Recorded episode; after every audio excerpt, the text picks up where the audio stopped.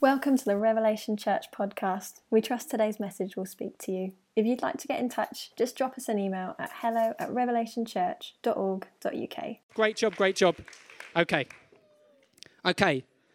If you are as astute as our learned friend Randall, you may have picked up on a theme, okay? And I'm just going to I'm going to talk for just a few minutes. So kids, kids, you've done some engaging, we've done some singing. This is a bit where you get to listen. And I tell you, there's a bit here for you, okay? Sometimes when we talk from the front, you might think, ah, this is for other people. This is for you. And I'm going to call you out specifically so you'll know when I'm talking to you, okay? So listen up, okay? This is important. I'm going to read some of this because I felt like God was sort of prompting me to bring this and sometimes when it happens last minute, you don't feel super confident. So if I'm a bit nervous, it's because I just want to get it right. And you want to get it right what God tells you to bring. So, yeah, there's a common theme here, isn't there? We are all called to serve one another. And I could have chosen so many more verses. This is just a small smattering, a few verses. But there are so many more that we could choose, yeah? Where God calls us to serve and it's twinned with a promise that is way better. That is, the blessing comes at that point. It's really encouraging, you know? And we've heard some of those. And actually, there are others that talk about actually serving those who are most needy. Jesus came to serve the most needy, he came to do the most grotty job of all. He washed the disciples' feet and he showed them this is what I've come to do. This is what it looks like. And then he went to the cross and he did the most grotty, gruesome serving of all. He died on the cross and dealt with our sin. That's the sort of servant example that Jesus is telling us to obey. And I felt like to bring this because I just really felt like I'm going to read most of this, I'll be honest. We are entering a time where this heart attitude of serving is all the more necessary. It's really important. It's really what is going to set us apart. And I think amongst us, I wanted to bring it because I think God needs to do something really radical in our hearts to change us in that way. And I think if you think, well, I'm quite secure and I'm not actually in much need of service, I think there's a time coming where that will be challenged and you too will need serving. Jesus already told us we need serving because he's dealt with our sin. So we know what that feels like, but sometimes we need reminding of it.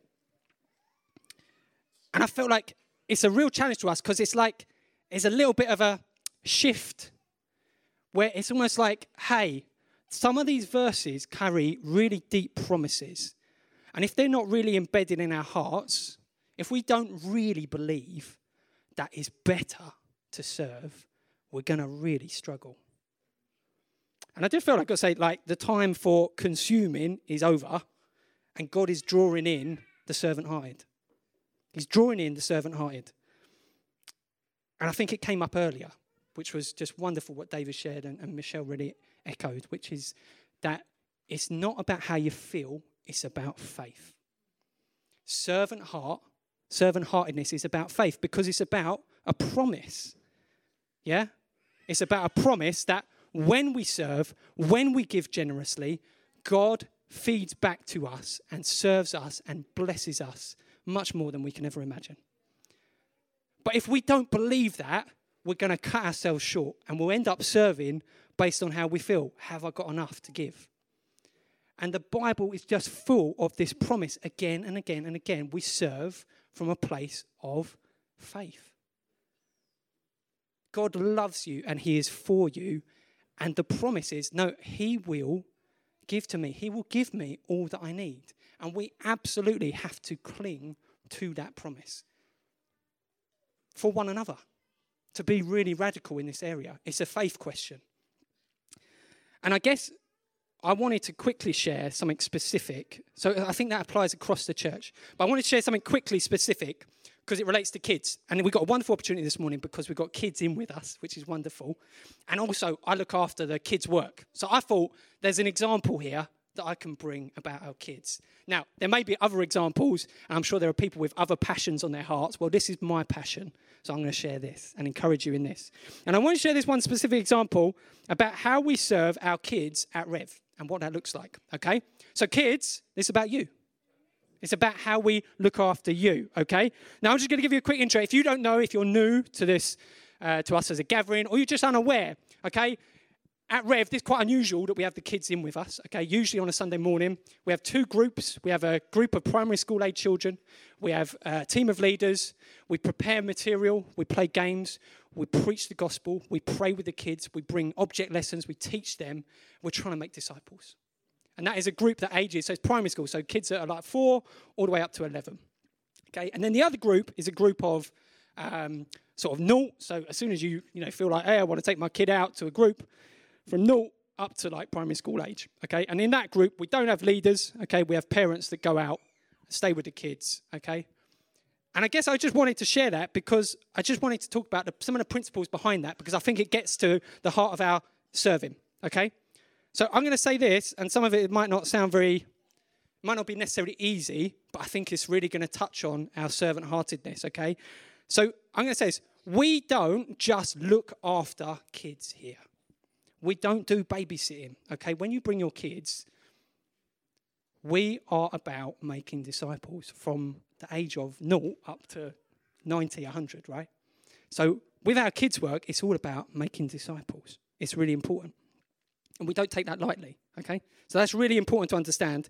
We're making disciples. So for parents, on a Sunday morning when you come with your kids, okay, there's a servant heartedness that you bring, which is you have a mission field of your kids and you bring them, and your job, probably for many of their years in younger life at least, will be in discipling them. And on a Sunday, it doesn't look any different, okay?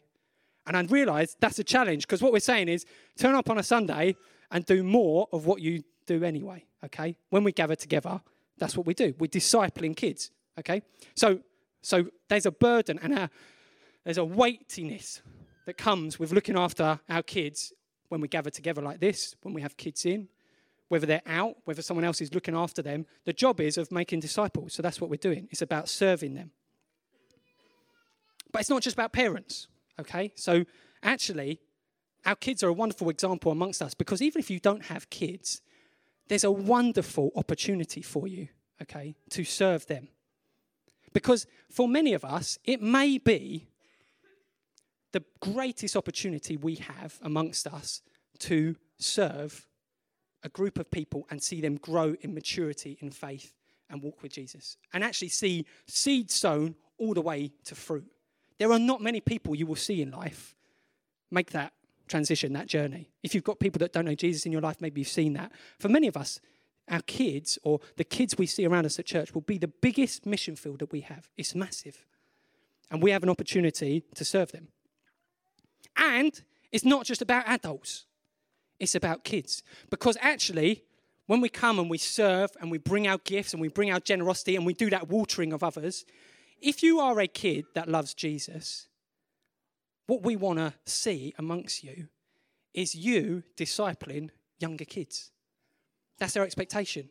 So if you're in that group of big kids and you're 11 and you think, well, I know some of the Bible stories now, I think I've got some of the right answers. Well, actually, that doesn't matter because you've got a wonderful opportunity to disciple and serve those who are younger.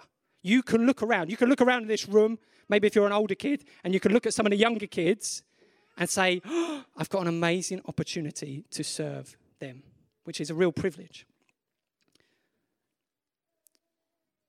And I guess I wanted to bring that because I think I recognize that for if you're a parent, that's really, especially if you've got younger children, that's really hard. Because it's that thing of turning up and saying, I've got to carry on carrying the torch of the discipleship of my children when they're really little. And on a Sunday, that's it's exactly the same. But if you're someone else in this church who doesn't have children, what your servant heartedness might look like is carrying that torch with them. So if someone has got young children, it might look like going to them and saying, Let me serve you. Let me take your kids out. Let me bless them. Let me disciple them. Let me be involved in their lives. There's a massive blessing in that. There's a massive privilege and a reward in serving those children. Yes, it's parents' responsibility and that's their mission field. We have a role as well to come alongside and serve them as well. It's a servant heartedness, it's an attitude. And lastly, kids, same applies to you. When we come to church, we're coming not just to do the songs and the games, we come with a heart attitude to see people love Jesus more, to be made into disciples.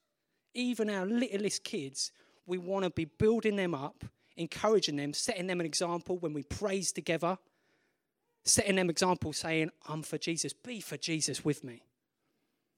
That's our job as kids as well, okay?